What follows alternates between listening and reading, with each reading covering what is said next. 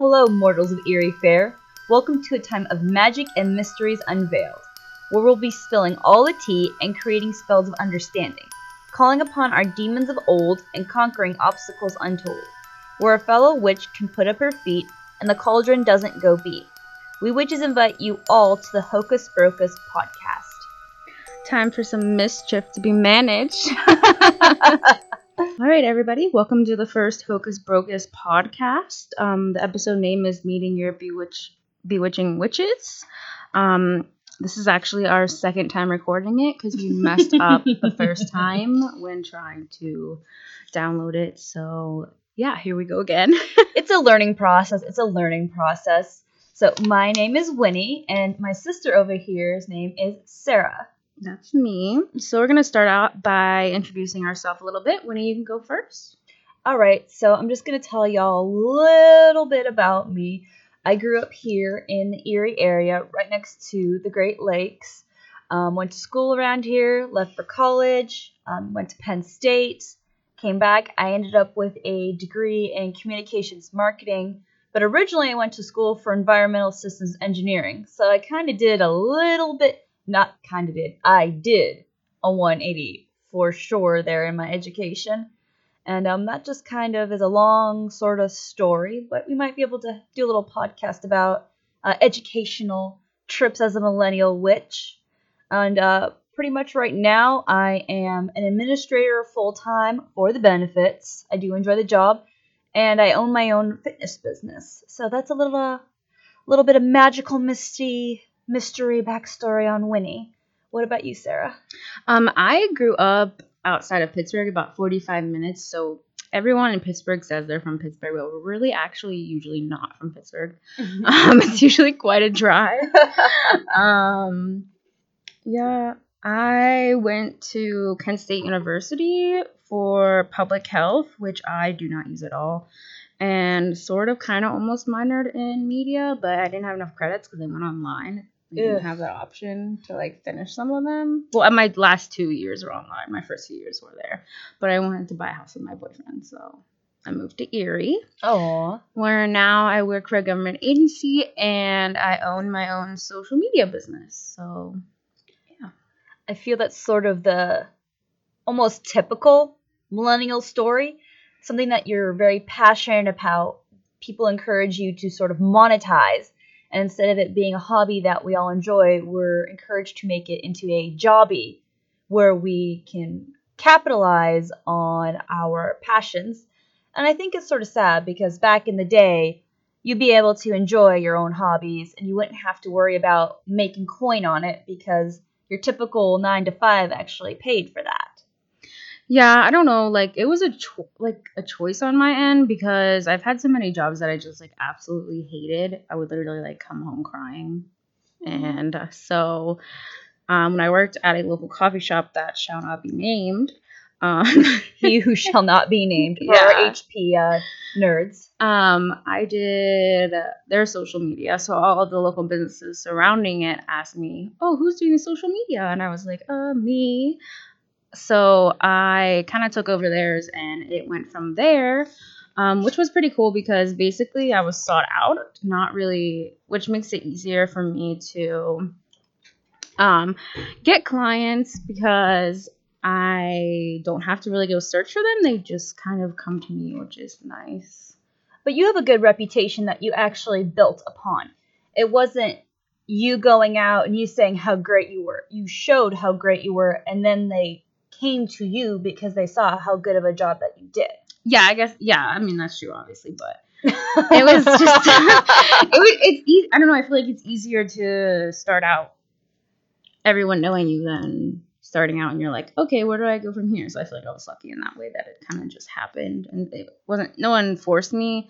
In fact, some people were kind of like, mm, how was that a job? Because they don't know social media is a thing. So Ooh, yeah. That's kind of a pet peeve of mine now as I've gotten older. Because for those of you who don't know, I'm a 31 year old lady. yeah, I'm a 25 year old lady. So for us, we're sort of staunchly entrenched in the excuse me entrenched in the uh, millennial sort of generation. So we had to, and it was expected of us to quickly jump up and basically learn new social media as it progressed at lightning speed. We went from VHS, DVD, streaming service, downloading service. Yeah, I actually went to um this is like kind of random, but to I got a my job is fairly new and I wanted some, some chocolate really bad. And there are no stores around except for there's a family video down the street. Oh my gosh. Yeah. So I was I walked down there getting my exercise while I go get my chocolate and Getting it in while you can, get the Yeah. steps. and um so I went in there and I was like buying my snacks and the lady was like, "Oh, do you have an account with us?" And I was like, "No, I've never been in a family video." And she was like, "What?" And I'm like, "Yeah, it's 2019. Like who rents DVDs anymore?" But I guess it's like really popular in this area. Mhm. I think it's a nostalgia thing because I remember going to uh, this giant video store, which has obviously since been closed in the area, and it was an event. You went there, you got your popcorn, you walked around, you saw some of the previews on the TVs there, and you picked up the boxes and you read the back of the boxes. And my father used to take my youngest brother and myself there all the time, every Saturday, and we'd spend an hour there reading through the VHS stuff we would spend, you know, that time kind of bonding with our dad because he was uh, very much into movies. Uh, he's a huge um, B-rated, C-rated uh, sci-fi space kind of horror junkie. So for him, that was sort of a way to bond with us as kids. And now it's just streaming services. So instead of going out and making an event, it's just sit on the couch and put something on. So a little bit of like the magic of it was gone. So I think that's why family video, especially here in Erie, stays alive because it does keep that sort of excitement of going and physically picking something up and making it a group event versus sitting down and just putting something on. Yeah, I mean, I guess that makes sense. Like, yeah, it was the same thing for me. Like, I don't know if you're. I actually like got VHSs. Oh, so did I. like, and our local store, like we didn't have a blockbuster, um, but it was just like some local lady owned it, and they had like these. I remember they had these like tiny little squares on them because they didn't want to put the VHS in it because someone could steal it. Mhm. And I it remember was that. like it was like a Velcro thing that you ripped off with a number, and then she had to like go through all these VHSs and find that number. Oh, see, it was empty case in front of the VHSs in the back, and they were locked. And when you took them out, they had to put a little plastic piece in to open it. Oh, that makes more sense. Yeah, so if you tried to open it, if you stole it, you'd break the VHS. So everybody lost. Oh. Whereas if you went, they would unlock it for you so you could utilize it. that's that's good. I like that. I was like, does anybody remember Be Kind and Rewind? Oh, see, um, barely. Like talking to bit. everybody here, Sarah. I'm just saying, me You like sassy barely. witch, you. But yeah, but we talked about VHSs, like two old biddies sitting around the cauldron. um, do you want to talk a little bit um more about your actual job and what your duties are? okay, so my job, my full time job, where I work sort of a standard shift. I'm lucky in that for the administrative per- administrative position that I'm in, um, they do a little bit of flex hours. So why they do expect me to be there between a certain time and a certain time, if I am working, let's say for example, I worked a 10 hour shift one day, I'm salaried. On Friday, if I finish my work early enough, which let's be honest, guys, if you're finished with work early, there's something that you forgot to do, I feel. At the end of the day, there's always something to be done, whether it's your business or professional or personal life. There's always something a little extra you could throw on top, a little bit of extra magic or newt that you could throw in that cauldron.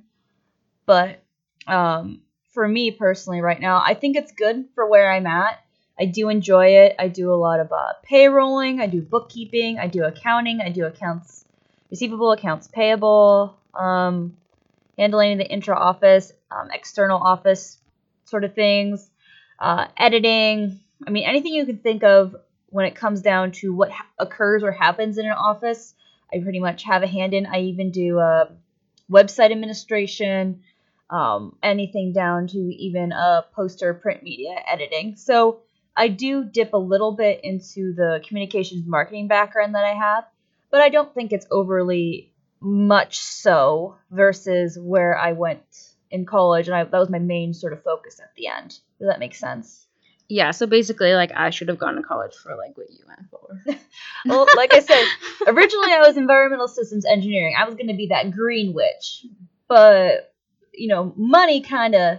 I mean, we're still there. green witches. I mean, we bring our own metal straws everywhere with us. So Speaking of metal straws, sitting here with a metal straw. save the turtles. and a ski, ski, ski, whatever it is.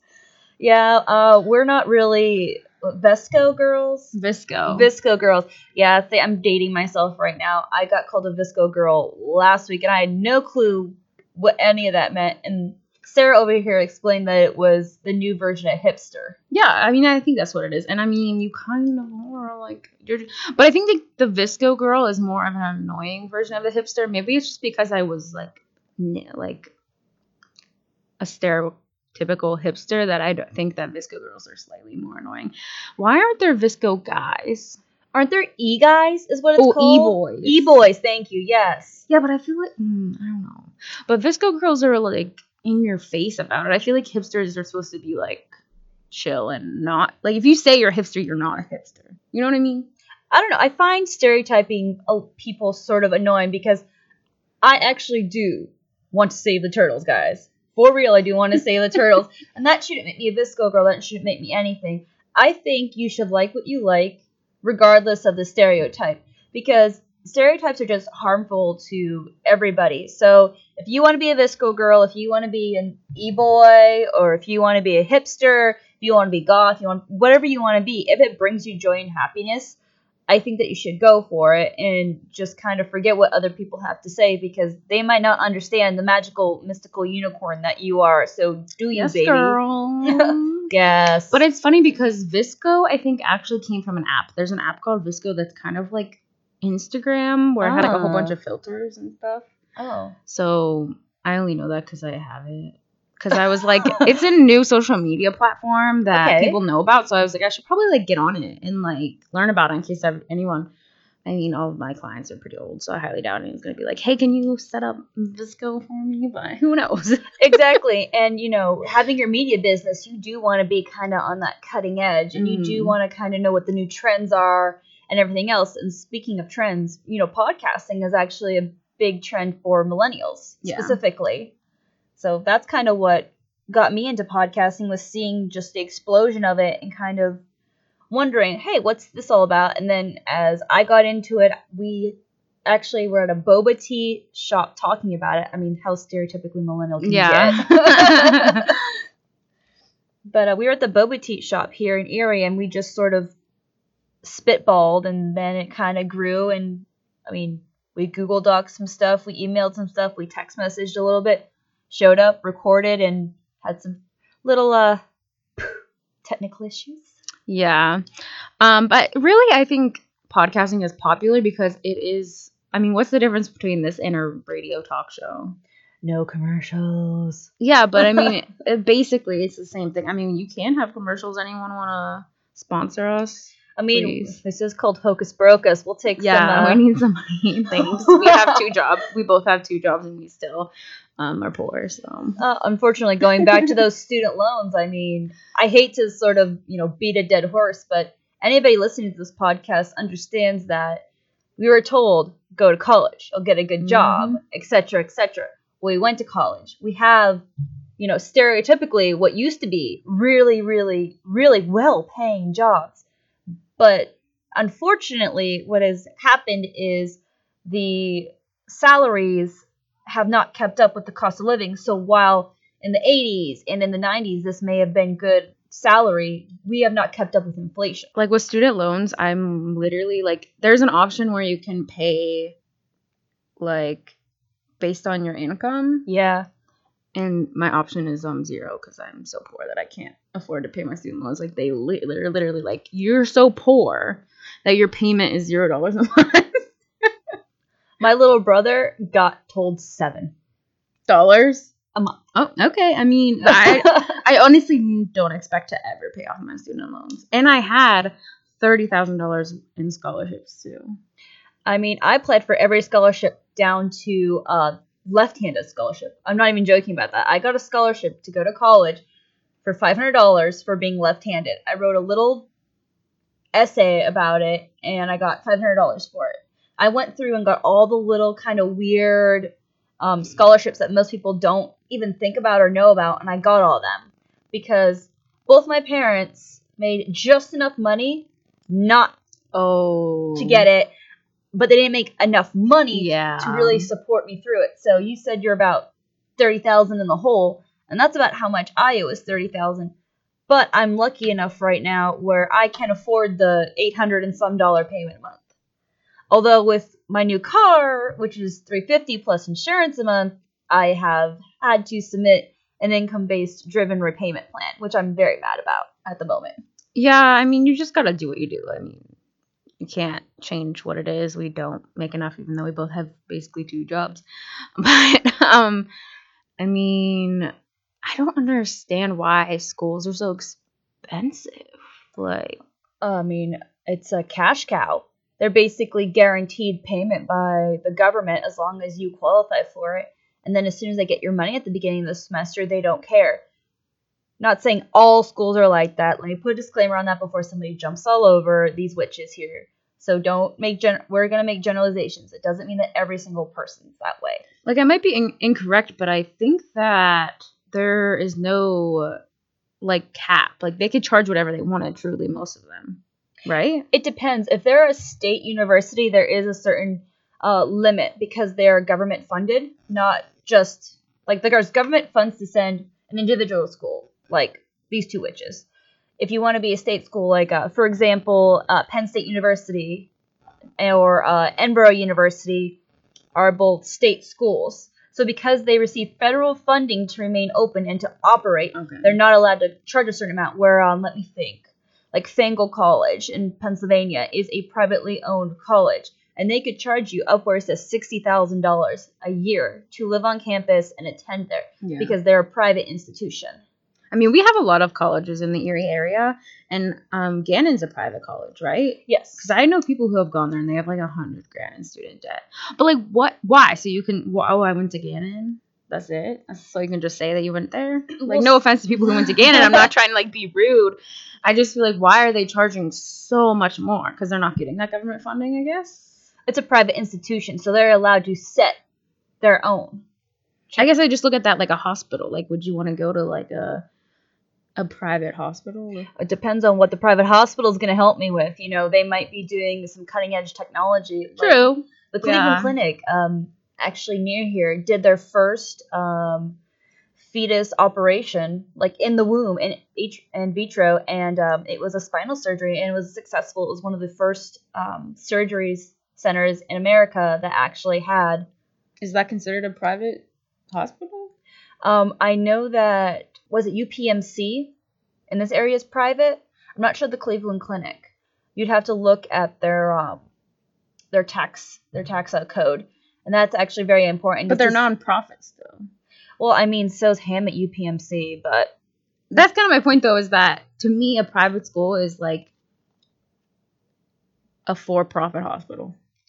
I don't know because sometimes for-profit hospitals actually offer cutting edge technologies, whereas a private school doesn't necessarily always have to be cutting edge. You know what I'm saying? Yeah. They could say, um, like for example, I went to private high school around here, and specifically the one I went to, when you go there, they tell you we are prepping you for college, so that when you go your freshman year, it's like a cakewalk. And I'll tell you right now, I'm not saying my freshman year was a cakewalk all around. I'm just saying my studies when I went to Penn State the first year were massively easier because they were so harsh on their grading, on their scaling, and they had us writing college level papers in junior year. Whereas whereas when I kind of looked at uh, curriculum because I was in education for a little while after I graduated college, the curriculum was not up to the private like the private school standard that I went to. Yeah, I was doing the same exact things that you were doing. I mean, I don't know about the grading, but like I was in AP classes in junior year and, Mhm. and senior year. So when I, it's funny because I think they were harder on me than college professors are. Because once I got to college, I was like, oh, this isn't even hard.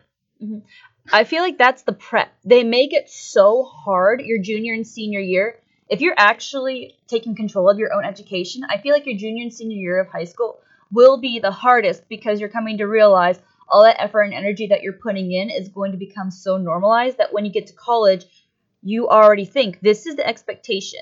It's normal. So when I go in and they expect me to read a chapter before I go in, it's no big deal. Whereas somebody who doesn't have that prep, somebody didn't put all the energy and effort into their junior and senior year of high school, they come in and they go, well, they're supposed to teach me this in class. Well, how can they teach you if you don't have the background with which to grasp what they're educating you with? Yeah, I agree, but I guess I'm lucky because my public school offered that, so my parents couldn't pay anything, but Mhm. also didn't have to. I'm also lucky because my school was the only school in the township. That definitely makes a huge difference. I feel when there's It was still derated though. Like if you look it up. but I feel it makes a I feel and I have seen Yeah, make a difference. Because like here in Erie, all the schools are like we've shut down so many schools. Now I'm not from here, so I don't know all the names.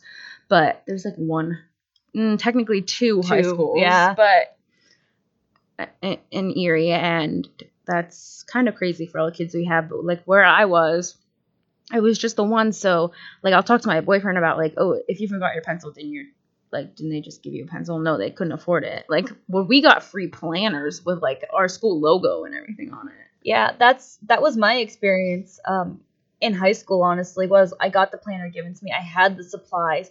Um, we had the media labs. We had all that provided because that was part of having a good, solid foundation for education. And not only that, it was a college preparatory high school, straight up. And they told you that right off the bat. If you're coming here, don't expect this to be easy on you. This is for college. This is so that when you go, you're prepared and nothing's gonna be thrown at you that you weren't truly capable of doing. Whereas I feel kind of with our school district, I I'm seeing sort of kids being like pushed through, and it breaks my heart because you can help them. It's just there's no money to give to them, and I'm wondering Yeah. where all the funds are going. Yeah, same because I pay school taxes and they are not cheap. No, they're not. Especially around here in Erie, if people don't know this, um, it's based off of property taxes. Yeah, it's so minor, like pre-tax. I have a, a large lot of land for us for the city at least. So like, yeah, where's the money going? Mhm. Why why are all these schools getting shut down and my school taxes are going up? What kind of sense does that make? Well, you can't say the schools are being shut down because the old high schools, uh, the two ones, Strong Vincent and East High School, are now middle schools. But they're still not high schools. They're still only there used to be all these options. Mm-hmm. But now we have academy, which say you can't get into. You only you only have one other school. Yeah, uh, Academy has been kind of a staple. It was closed here in Erie in 91, 2, or 3 for a little while because of construction, and then it reopened again. And then it was the same um, before Erie High was Erie High, it was Central Tech, and then before it was Central Tech, it went to just being Central, a normal high school. Before that, it was Central Tech. So we've had a lot of upheaval here in the past 30 or so years. I know people are sort of acting, hate to say it this way, you're acting brand new. But the fact of the matter is that we've had a lot of changing, especially in the past 30 years. You can't just say, oh, this was all of a sudden put forth. They were talking about a mega high school, which Erie High is now, for 10 plus years. This was put on board minutes. It's just now when it finally happened, people feel that they can just come out and complain about it. Well, instead of complaining about it, why don't you just invest yourself and try to make it a success instead of just complaining about it? Do something positive. You knew it was coming down the tubes. You knew it was being talked about. You knew it was being discussed. There were school board meetings, everything leading up to this. So don't complain now if you didn't open up your mouth when it actually mattered. Okay, but I'm not. I know that was not a personal attack, obviously. No. But No, if it I'm not from here, so I clearly did not know that ahead of time. And I don't have kids now, so technically I could just not care if I wanted to. But always care, even if you don't have kids. Yeah. And I almost know for 90% that I'm going to have to send them to private school because I personally don't trust the schools here. Even though I'm really, I mean, no offense, Erie, but I've heard some bad things. Um, and you can't go to academy in middle school, so. but I would like them to get better. I just don't know what I'm supposed to, what I, what I can do to, like, I don't have money to give you. I already pay taxes. volunteer your time. There are a lot of people actually that come in and volunteer and do things. And one of the biggest things you can do, I, I'm sorry to get political, y'all, but one of the biggest things you can do is vote for people who want to invest in education. That's the biggest I thing. mean, everybody wants to invest in education. Yeah, but you can also check the records. Like uh, Fabrizio actually did a really good job on that. He got some money, and um, I know I'm not going to get too political, but it's one of those things where everybody always goes, "Well, we want to fix it," but then But there has to be another way for me to fix it than voting for somebody. Like I, there has to be a way for me to physically do something myself. Which you're saying volunteer time, which I which I agree with. Mhm. But like as millennials, do we have that time to? I know that's volunteer? that's the other thing. Going back to the work, we both have two jobs, so we're underneath the gun, sort of with you have your house, you have your business, you have your other job, you have your boyfriend, and you have all these other things going on, the podcast, and you have you know YouTube. And then on my end, I have my two jobs. I have this podcast. I have I'm trying to get into roller derby. I'm trying to run all my races. I have my dog. I have my relationship as well. And it's one of those things where you're trying to have so many hats that you're literally walking around with six or seven different hats and going, I got it, I got it. And you the very top is sort of the witch's hat and you're you know flying on your broomstick kind of topsy turvying. It feels like you're Baba Yaga with the house on the chicken legs.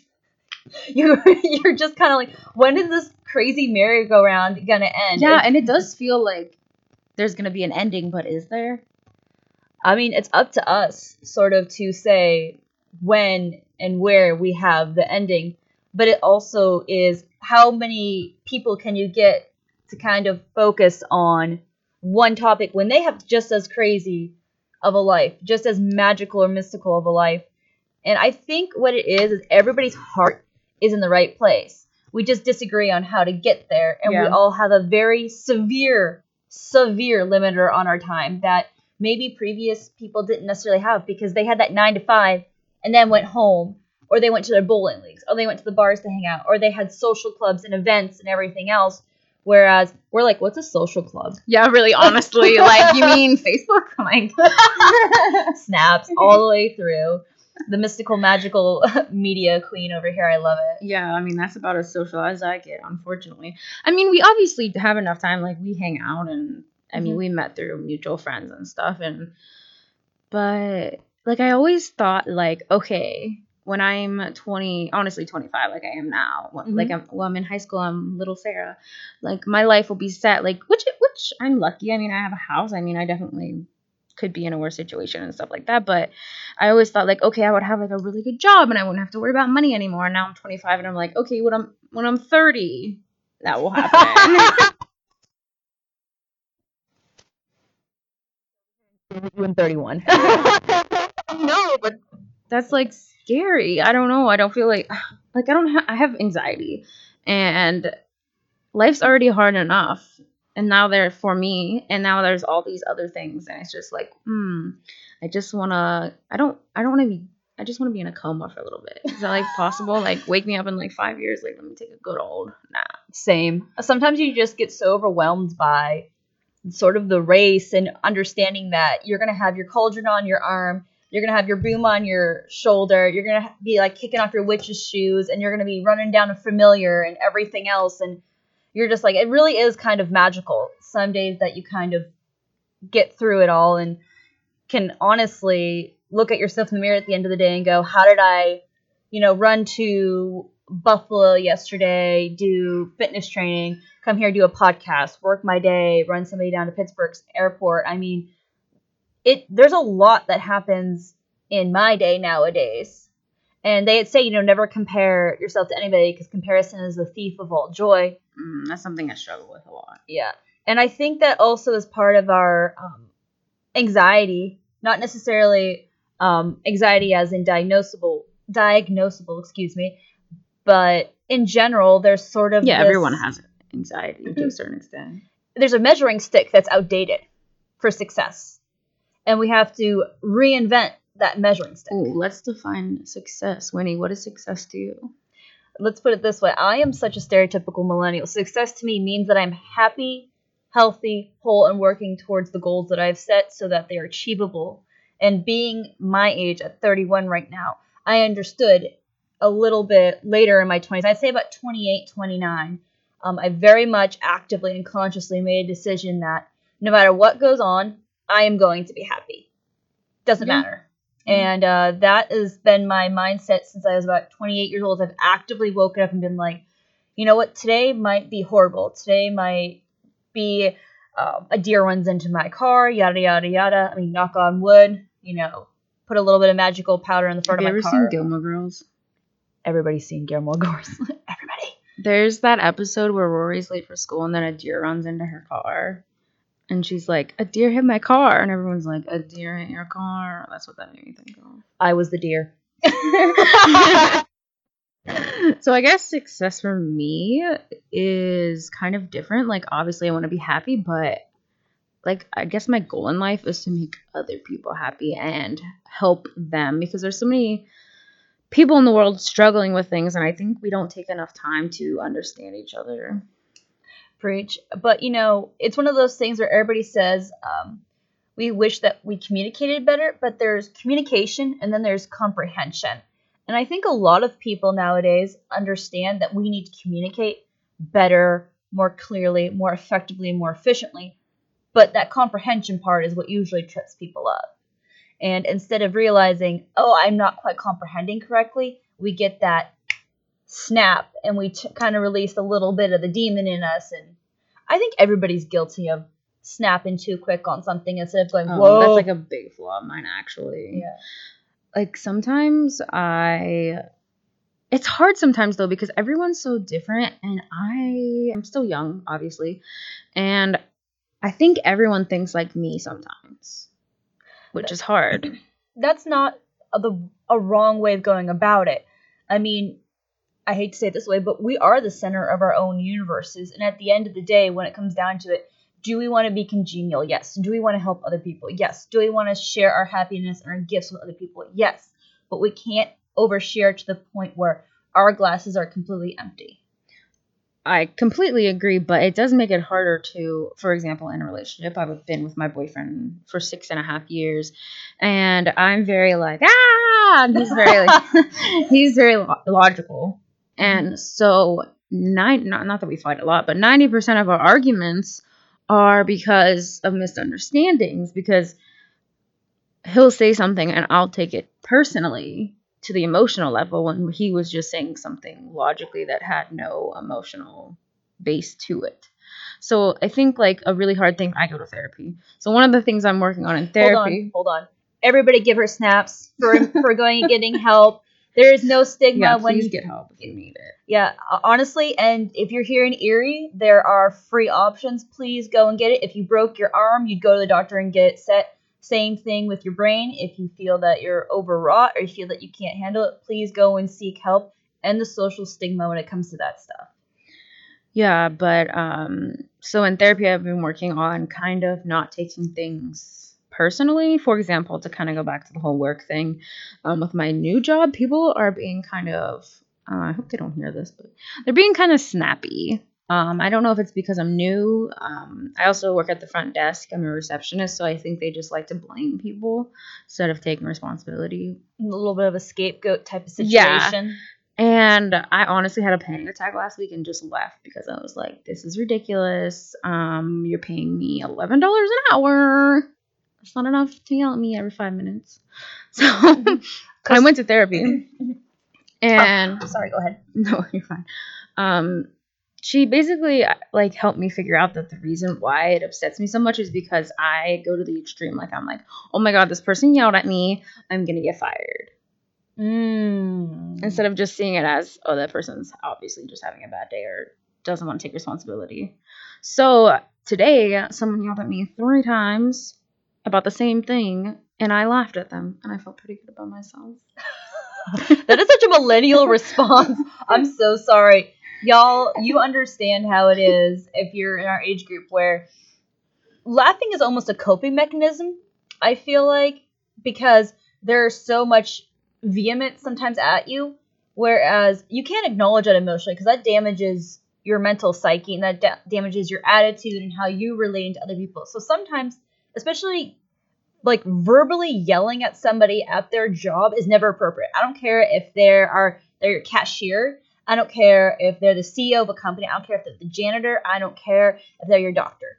You don't scream at somebody. Nobody ever gets paid enough to be that disrespected and that verbally abused. That's inappropriate in any sort of professional setting because they're never there's never anything in a contract that says you're allowed to demean and demoralize somebody and you probably need to go to therapy to deal with that. Yeah, but it's happened at every single job I've had besides obviously the business I own. They need therapy themselves. I mean, they do. They, I mean, I think everybody should go to therapy if you can afford it or can find the resources to go. I mean, it's honestly one of the best things I've ever done for myself. I think the hardest part, though, not to like get off track, Mhm. is finding a therapist that you True. work with. Wow. True. Because right now I have a therapist that honestly feels like a friend. Like I know I know boundaries obviously, but um I just connect with her really well and a lot of people tell me cuz I'm going to be 26 soon and I have insurance in my new job but they're like, "You know, there's free stuff." And I'm like, "Yeah, but it's not that therapist and I won't feel the same and it won't have the same effect because I tr- I trust her." And I think that's difficult too because so I feel like sometimes from what I've heard, I haven't gone to free services, that those therapists aren't always the best. Well, they're overrun if you Yeah, think about That's it. what I'm, yeah. It's just like um caseworkers nowadays. Caseworkers are not supposed to have the load that they have. The statistic is something like uh, 62 cases to one caseworker. And how can you? I've in- seen way more than that. Oh, that's the average that I found. Obviously, there's more, and there's a. But think about it. We don't have enough caseworkers to work things that the government has said. Hey, this deserves one-on-one attention. And then if you go to sort of a therapist who has maybe 62 clients, and that's their base minimum for the week, how are you going to be able to get in there and get good one-on-one when the only time they concentrate on you is, oh, you know. Sarah's coming in at this hour, so let me look at her notes really quick. That way I don't. Yeah, they don't get to know you. And Yeah. the thing is, my therapist owns her own business, so it's just her. Mhm. And she, so she gets to pick how many clients she wants and stuff like that. So it's very one on one. I she doesn't even she takes notes, but I mean she literally remembers situations that I tell her about that I don't even remember. Oh, So it's like it's like oh yeah, I forgot that happened. maybe she's a witch. Oh, probably maybe. but I was gonna say, um, going back to um, the emotionality that you're sort of dealing with, I actually had to learn to um, understand people who do emotions first communication because I am a logical creature. I'm still a feeling creature, and I hate it when people think that if you say you're logic first, you're emotionless. No, because my sorry boyfriend, but my boyfriend has cried on multiple occasions around me, and he's a very logical based person. Yes, but when people hear that you're logic first, they think that you're very uh, cool and their bias very much shows in the way that they relate to you, especially for myself. Because when you present me with a situation, I'm not a let's complain about it, let's cry about it type of witch. I'm uh, let's get the spell book out and figure out which potion or which spell we can kind of implement to get the results that you want. Because, okay, complaint, problem. Way to fix the problem. Resolution. What resolution do you want from what's bothering you right now? And what I sort of do to become a little more relatable, I guess, to people who are emotions first person is um, do you want me to listen or do you want me to advise? And I sort of ask that beforehand because my first reaction is let's solve this thing because that's how I show I care. That's how I show my emotions. That's how I show my emotional attachment and my compassion to somebody is let me help you fix this. That's really, really, that's like actually really interesting to me because my boyfriend's the same as you. Like, he doesn't complain about it. He's like, let's fix it. And I never thought that that was him showing how he cared, It was trying to give me advice. Mm-hmm. I mean, it's a different form of communication. And again, right here is a perfect example of now we have comprehension, even with you talking a little bit about emotions first. I actually went, guys out there, all my witches and wizards, I actually did a bunch of research. I'm communications marketing, but I did a bunch of research at the beginning of the year to better understand and better relate to people because at first, with the emotional thing, I didn't get it.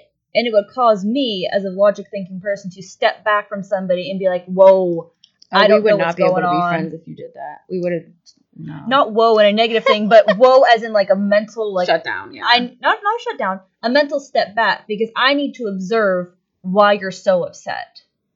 And if it has to do with me, then how did I cause it? And I should apologize first. But I need that one second to go, oh no, she's crying. Why is she crying? Is it something I said? Is it something that's going on? Is she crying because of a text message she got? Yeah, I, I don't know. I definitely have emotions first, and I, if something happens that not necessarily a, like a friend does, but like happens at work, like I have to cry about it first before I think about a solution. Because if I cry about it, then I can logically think about it. So I kind of just have to like get that like oh my like because I don't get mad. I Mhm. cry. Like I don't ever get mad. Oh, that's frustration crying, huh? Yeah, like so I don't ever get mad. Like oh, I'm so mad right now. Like I just like cry. All of a sudden, thunderclaps from the sky. You know that Sarah's mad. yeah, so it's hard because I never really show any other emotion between besides like happy and sad. So that, but I mean, there there is in there. You get other people who are logical just can't tell the difference. I mean, I think that I do a pretty good job of telling the difference. My thing is that I don't want to engage that emotion because what it's going to do, and this is what I've seen. When I've engaged somebody, let's say that they're super excited, and I'm not talking like, oh, like, yay, like hand clap. I'm talking like almost like toddler on sugar excited. And I go, well, that's a little too much for me. So I'm gonna make remain a mental step back, and I'm not gonna match that energy because that's too much for me personally. So then that person usually ends up coming down off that excitement, whatever that excitement is, and matching my energy because I'm not feeding into it. And that might be part of my educational background as well, and my training there, because I had to. So you're telling me if you saw like Lauren Graham, you wouldn't be flipping out? don't even know who that is. Not unless you give me what she does. She's Lorelai Gilmore. Gilmore. I don't know actors. I don't know actresses. Okay, well she plays Lorelai Gilmore. So if Lorelai Gilmore came in here, you would just be like, mm, cool. I don't have a freak out reaction to meeting any sort of star or any sort of like big personality. I'm very calm because I feel like if you're gonna fangirl out and scream, like ah, I'm not saying like everybody does that, but I wouldn't like that. So if I don't like something at myself, I wouldn't react that way to somebody else. Does that make sense? Yeah. I mean, I went to a Taylor Swift concert two years ago and I cried when she came out. Yay! I didn't scream, but I love T Swift. but I just like cried.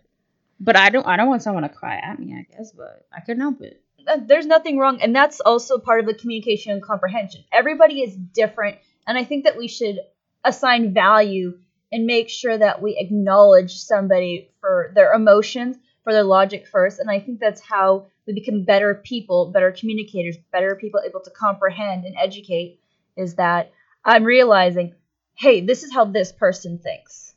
And they might not understand how i think but if i extend that olive branch out and go hey you know, this is me this is me extending my olive branch out by understanding where you're coming from and trying to match your energy and trying to understand this or this is what I do.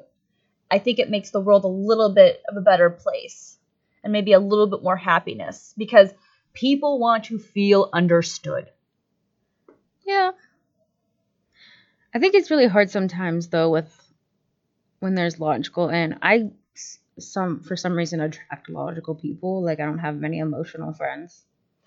Uh, I don't know because I have emotional thinking and logical thinking friends. Like the my um my sort of boyfriend because we're sort of in that. I was gonna ask because you said relationship before, yeah. and I was gonna say, wait, does that mean it's official? But then I was like, mm, maybe we'll talk about it after the podcast. It's it's sort of official, sort of but not. is it Facebook official? It's not Facebook. Then it's not official. official. Okay, I'm sorry, y'all. okay, so context, guys. Winnie's been a single lady for about two to three years. I took, like I said, about 28 years old. I decided I was going to be happy, and that happiness included, honestly, being a little selfish. Which is awesome. I mean, every woman should be able to say, I just want to be single Mm-hmm. and not care. Exactly. So I just decided, and I was in uh, two long-term relationships, and I just decided I was going to do some stuff by myself. Not at the same time. Exactly.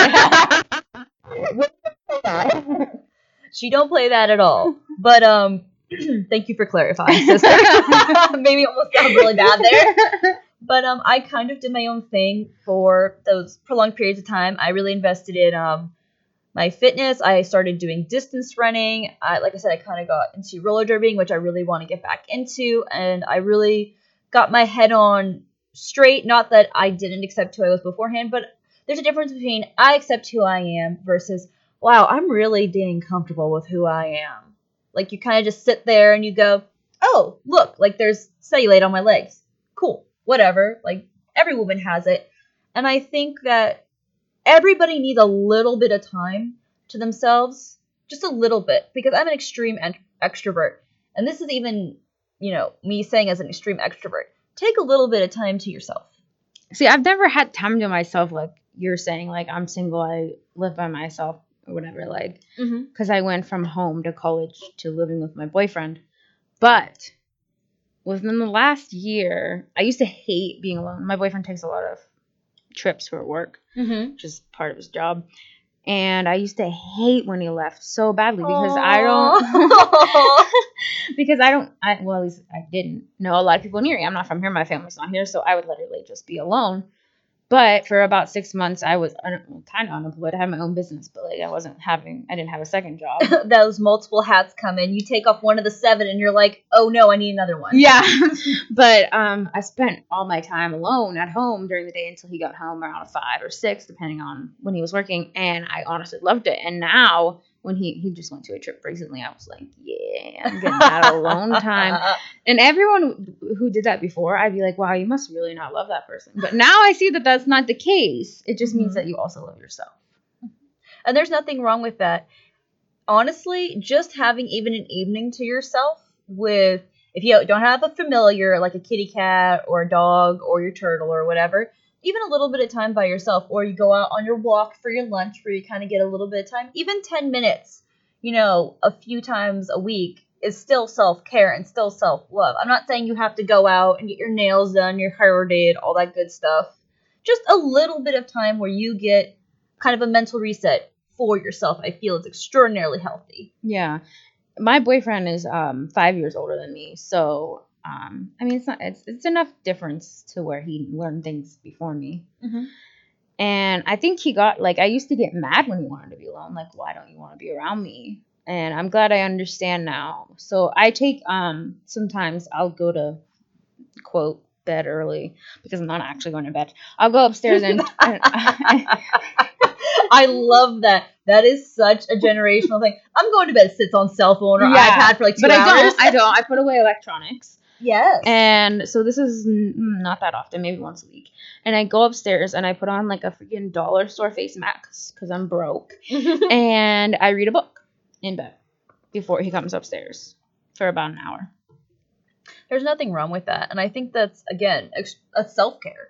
I think it's extraordinarily healthy. And I think as we sort of progress in our lives, we start to realize that we can't pour from an empty cup, to be cliche.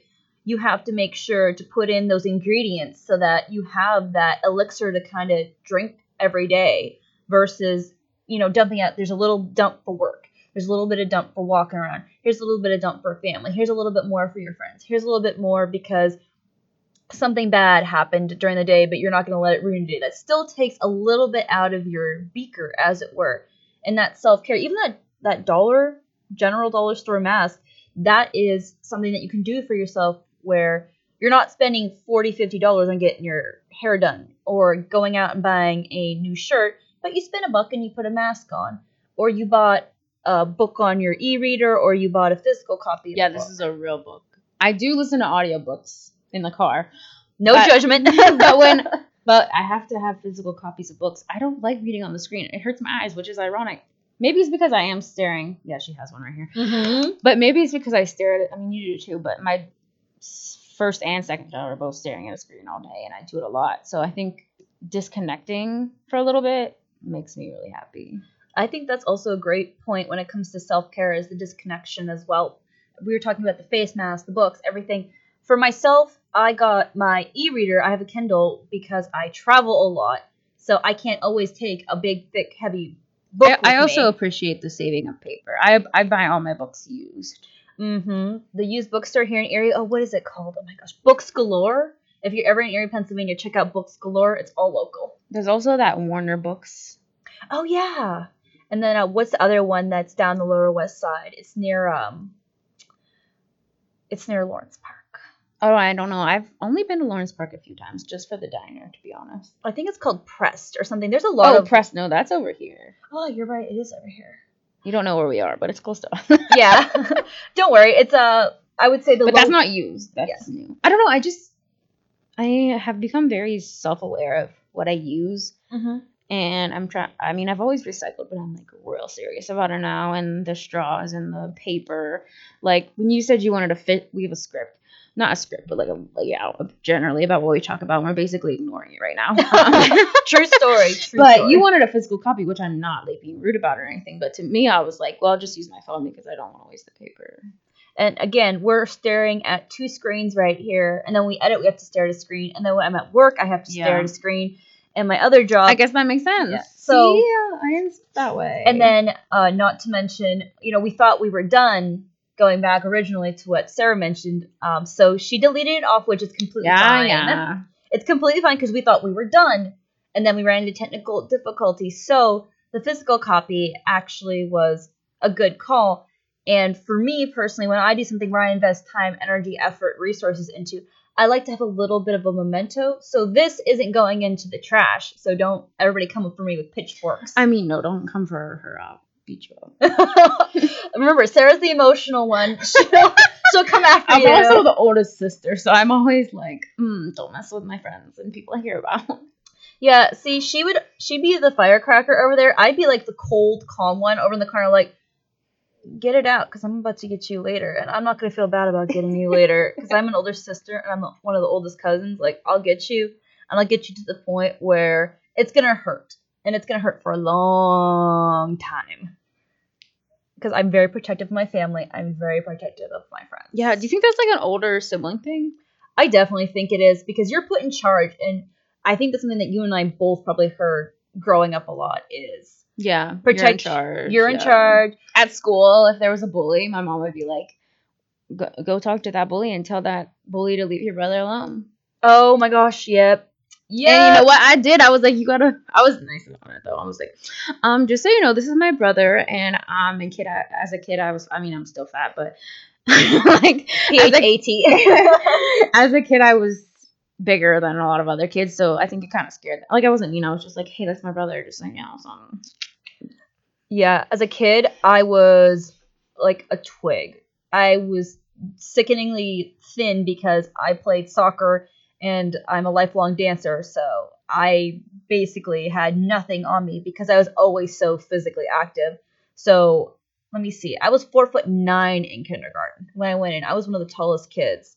Wait, in kindergarten? Yep, I was four foot nine. I don't even know how tall I was in kindergarten. because they uh, they have that whole entire projection for how It's tall you're going to be. like not that tall. now. no, I'm I'm taller five foot. than you. I'm five foot I'm five five.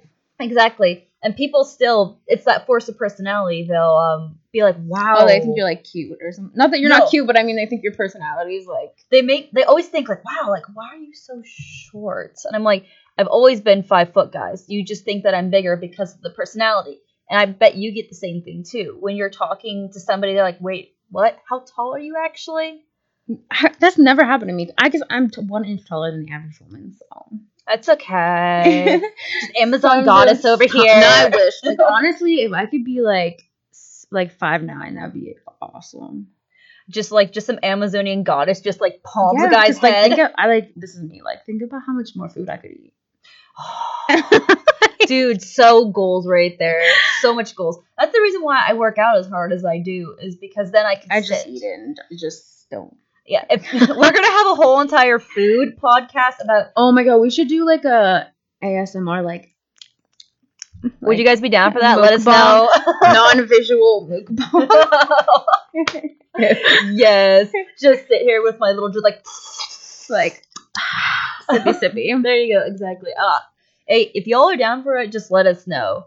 And by the way, if you want to find us, we're also on Facebook if you're really into it. Yeah, and we will have Instagram soon. Um, the problem is, is that Instagram won't let me add another account, so I have to like log out of one, which is really annoying. Instagram, get that fixed. For real. Whoever owns Instagram, I don't even know. Do your job. Get it easier. But since we were talking about body image, I think that's a good place to end because our next podcast is actually about body image. Looking at the witch in the mirror. Yes. All right. So until next time, this is Winnie, And this is Sarah.